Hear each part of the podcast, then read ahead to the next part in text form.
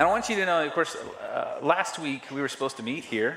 We were supposed to uh, do all the things we just did worship, pray, and I was supposed to speak to you last week. And I'll be honest, I was a little nervous about that. I've been wrestling with this message, and last Saturday night I just wasn't convinced it was ready. So I was actually hoping it would snow and we would get another week. So I had another week, and now I'm nothing but thrilled to share this message with you. Um, and, and I'm, I'm, excited about that. You know, we, we've uh, just entered into a new series called Identity, and we're looking into Paul's letter to the Ephesians to, to understand a little bit more what it means to have our identity in Christ. That's good news. That's nothing but good news.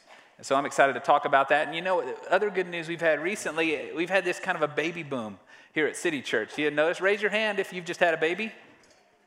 All right. Well, I promise you there has been a baby, but there's some of them over there. Yeah, give it up for the new parents and new babies.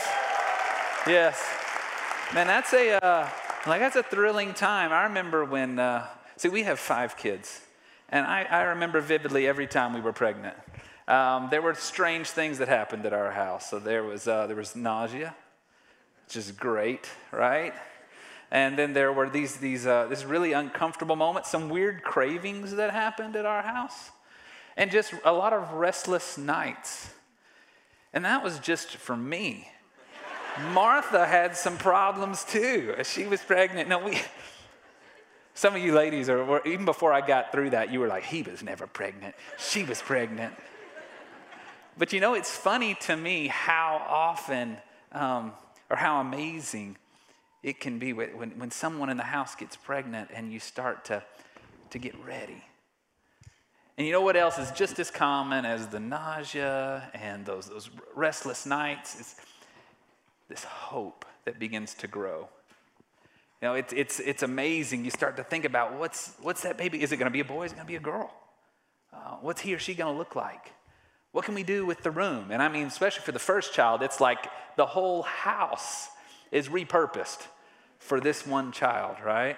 Everything's baby proofed. And, you know, Paul's kind of like that as he writes this letter to the Ephesians. And I want to lay that out for you. When Paul writes to the Ephesians, he's in a prison cell, but he can't help himself. He's so full of hope for the people he's left in Ephesus that he has to write to them. So he begins to write this message. And we're going to jump into Ephesians chapter 1 today and begin to wrestle with, with these words. So turn to Ephesians 1 if you can. There's going to be uh, some scripture up here behind me, but I'm going to get you ready to read this. You see, as Paul starts writing to the Ephesians, he starts to, to really hammer home two things, the very beginning of chapter 1. First, that if you are in Christ, you are blessed and you are chosen. I'll repeat that. If you are in Christ, you are both blessed and you are chosen.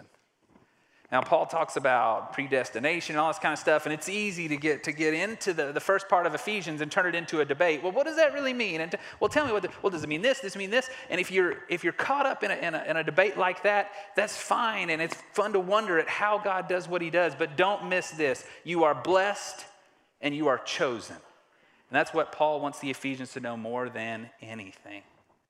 And then Paul is uh, like he's a part of a musical or something. How many people are fans of musicals in the room? All right, yeah, I, I'll admit I like a good musical, like Newsies or something like that. You guys know Newsies, the Disney one? Oh, it's awesome. And men can like that one. Seven Brides for Seven Brothers. It's another really good one I like. Okay, that's enough of that.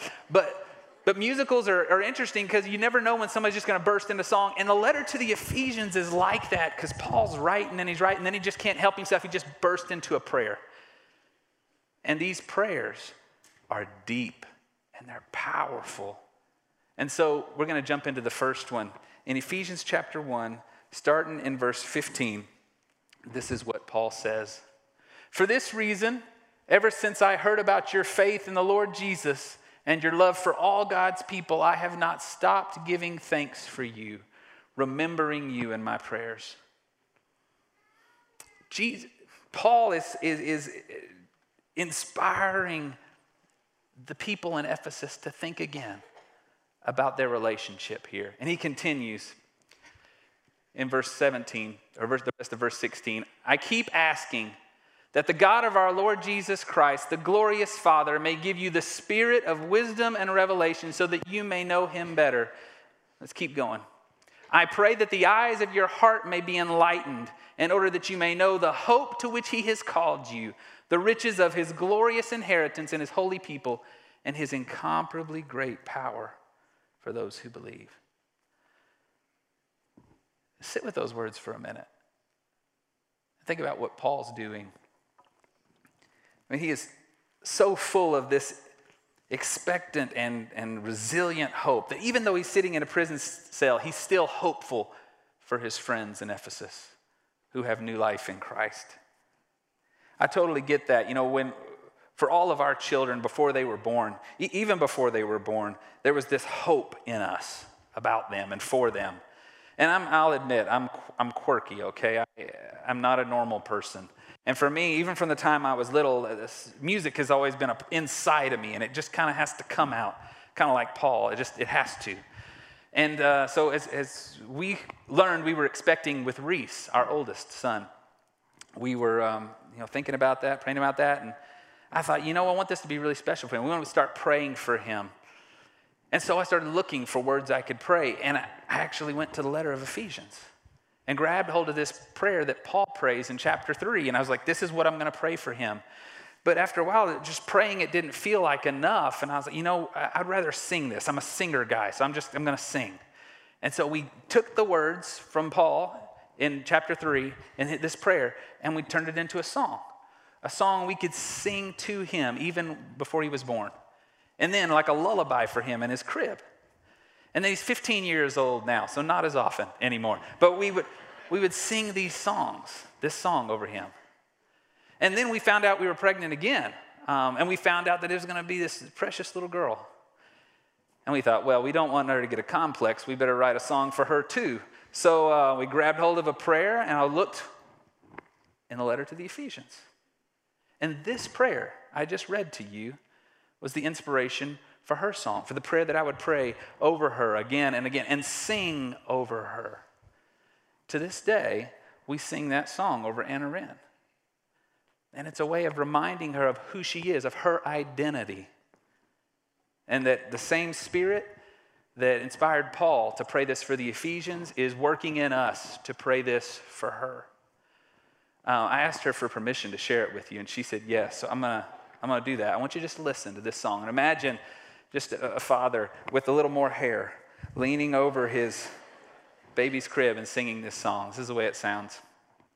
I'll keep on asking that the Lord our God, our Father, will give you wisdom with his spirit of revelation that you might know him more, that you might see your way.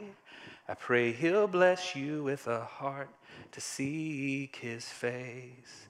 I pray your heart may know the hope to which he calls you and all the riches of such a glorious communion that you might join the saints filled with power for your way. I pray he'll open up your eyes to see his grace. I pray he'll bless you with a heart to seek his face hope. Now, that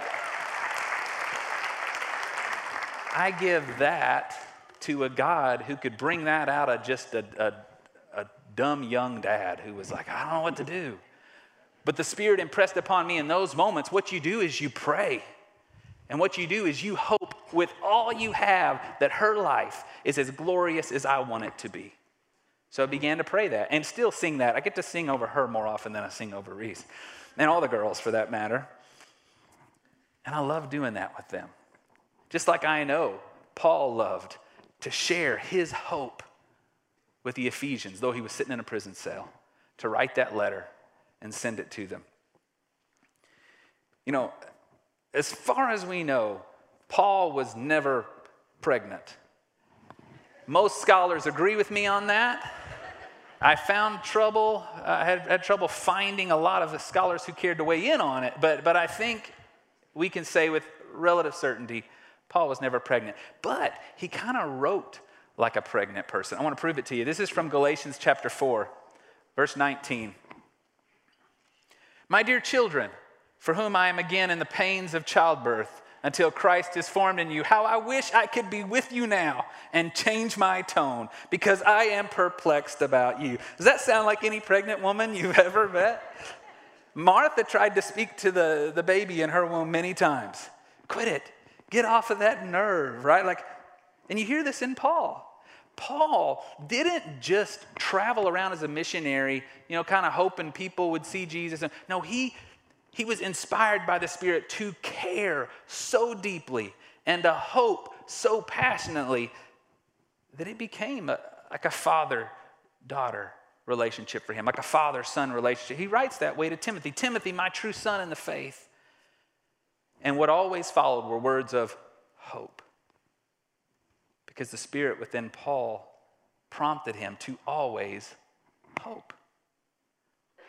You know, hope is, a, is an interesting thing in the Bible. As I, I looked for um, just some help, kind of understanding biblical hope, A quick search just with Bible Gateway. How, how many occurrences of hope are there in the Bible? Do you want to guess? There are 180. And isn't that interesting? What 180 means for us today a complete turnaround, and what's possible when hope is present. But you know, as I started to dig and, and look a little bit at, at what hope meant, I found these, I can't even remember them all. It's so cool. I want to share these with you. Um, of the 180 occurrences of hope in the Bible, 97 are found in the Older Testament and 83 in the Newer Testament.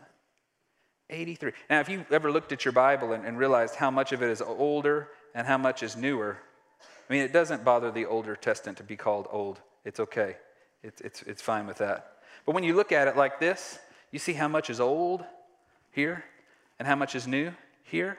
And it's astounding that just about the same mention, number of mentions of hope are found in each. And when you think about who writes about hope in the New Testament, this is even more amazing. About 80% of the time, it's this guy, Paul. He can't stop talking about hope. You know, he's not alone in that. Peter also writes like a pregnant woman. I want you, I want you to hear this. This is pretty cool. From 1 Peter chapter 1, verses, verse 3. Praise be to the God and Father of our Lord Jesus Christ. In his great mercy, he has given us new birth into a living hope through the resurrection of Jesus Christ from the dead, and into an inheritance that can never perish, spoil, or fade. This inheritance is kept in heaven for you who through faith are shielded by God's power until the coming of the salvation that is ready to be revealed in the last time. Paul and Peter are obsessed with this living hope that they have to share it. Even when their life's in danger, they keep talking about it. They keep offering it to people. You got to hear about this. Let me tell you about this hope that we have. Let me call you to this life filled with hope. Hope, hope hope. Um, I, I think this is interesting too. As Paul writes to the Corinthians, he celebrates a firm hope that can make us bold, even in the face of death. He points the Galatians to Jesus as the hope of righteousness. To the Colossians, Paul preaches Christ in us, the hope of glory. Paul encourages the Thessalonians with the promise that hope inspires endurance. To Timothy, Paul's true son in the faith, he reminds him that this hope is for everyone, the wealthy and the widow. In his letter to Titus, Christ's return is the blessed hope guaranteed by God the Father. And in his letter to the Romans, he finishes with this exclamation point Our God is the God of hope. And then here in Ephesians, twice, Paul points to hope as the calling on our lives to follow Jesus. We are called to hope. And that's what's cool to me. It's obvious our God has lived a life of hope and constantly hoping for his people. Oh, how else can you explain how he doesn't give up on us or on his people? But again and again, He has this living hope that even brings us to life. But that's not enough for him. His desire is that his hope for us comes to fill us with a hope we can have for others as well. And the hope never stops. In fact, as he finishes in Romans, his desire is that we, the God of hope would fill us with so much joy and peace that we would then overflow with hope. We're called to live a life of hope. You know, that's not a coincidence that Peter and Paul are both writing about this hope. In fact, if you notice, when I, when I read Paul's prayer and Peter's prayer to you here, there was something similar about them. I want you to listen again as I read these and see if you can find it, um, what they have in common. First, from Ephesians chapter 1. For this reason, ever since I heard about your faith in the Lord Jesus and your love for all God's people, I've not stopped giving thanks for you, remembering in you in my prayers. Listen here. I keep asking that the God of our Lord Jesus Christ, the glorious Father, may give you the spirit of wisdom and revelation so that you may know him better. I pray that the eyes of your heart may be enlightened in order that you may know the hope to which he has called you, the riches of his glorious inheritance in his holy people, and his incomparably great power for us who believe. Now listen to Peter. Praise be to the God and Father of our Lord Jesus Christ. In his great mercy, he's given us new birth into a living hope through the resurrection of Jesus Christ from the dead and into an inheritance that can never perish, spoil, or fade. This inheritance is kept in heaven for you who through faith are shielded by God's power until the coming of the salvation that's ready to re- be revealed in the last time. Did you hear it? Three things. Both Paul and Peter can't help praying about hope inheritance, and power. Hope, inheritance, power. Now, did Paul and Peter get together and be like, hey, writing this letter, you writing a letter too, hey, let's, let's both start it off the same way. Talk about uh, maybe hope, some inheritance, throw in power there at the end. That'll be great. Yeah, let's do that. Then they went off to write their own. This didn't happen that way. You know the only way you can explain this? The same spirit that brought Jesus to tears looking over the city of Jerusalem also inspired Peter and Paul to write to the people of God about hope, inheritance, and power. Because we all need this good news, this promise. You know, uh, I guess it would have been almost 13 years ago, on February the 12th, we were on Anna Wren Eve, we call it. She was, all, she was just about to be born. And we, uh, we weren't sure uh, exactly what to do. We'd done this once before with Reese, so we, we knew a little bit of what was going to happen. But my parents had come to town. Martha's parents were coming to town. This was the, the first darling baby girl. And so there was a lot of excitement about that. You know, girls are special. So we were, we were all getting excited, and we still had this song and this prayer that we were praying and that we were singing over her. We didn't know what to do that night, so we went and we got some barbecue. We went to Dreamland Barbecue. Like if you've never been to Alabama, you got to know Dreamland Barbecue's place to go. For, for a long time, all Dreamland offered was ribs and some bread. That's it. You look at the menu, they'd be like, we got ribs and we got bread. And that was all.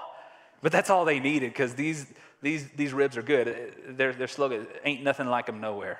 And that's a fairly accurate statement, I think.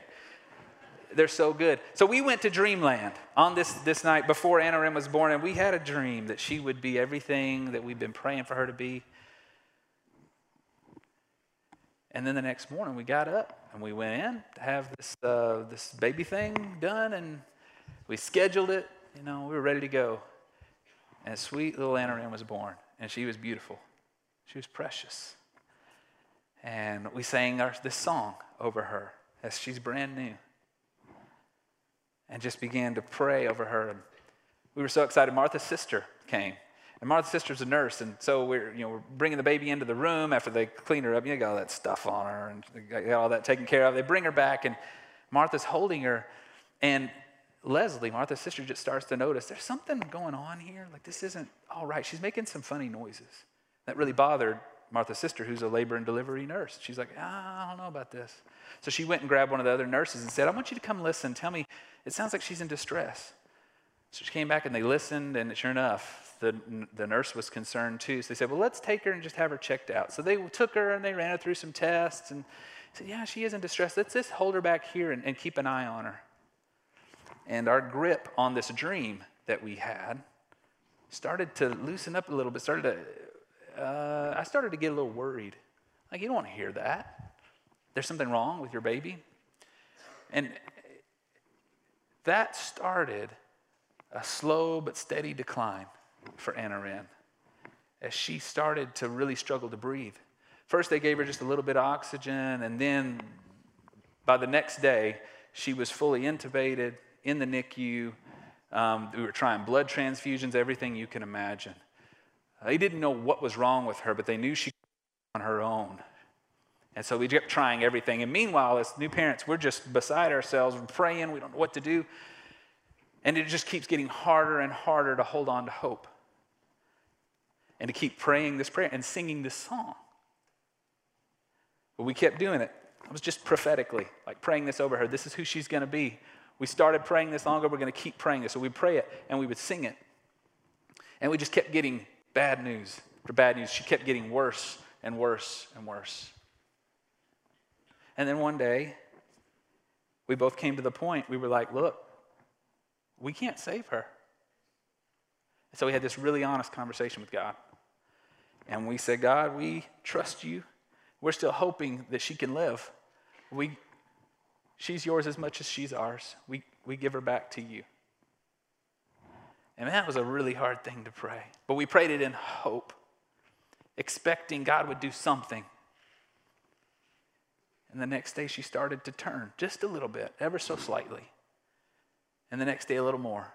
So for 15 days, Anna Wren was in the NICU, getting worse, then slowly getting better.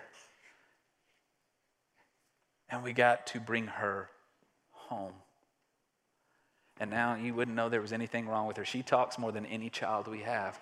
There is plenty of breath in Anna Wren Rogers.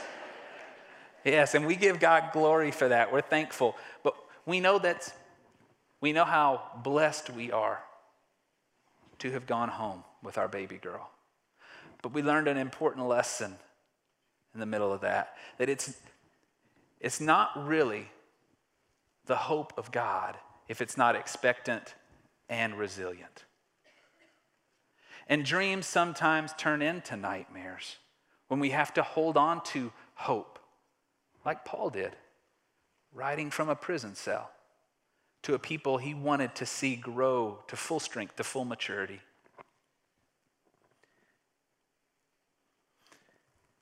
This is my firm conviction today. The same spirit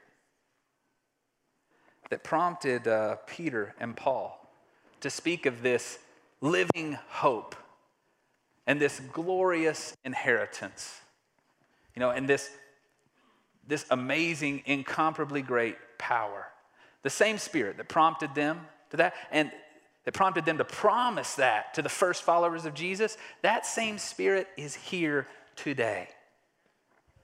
We can live with the same hope, with the same inheritance, with the same power.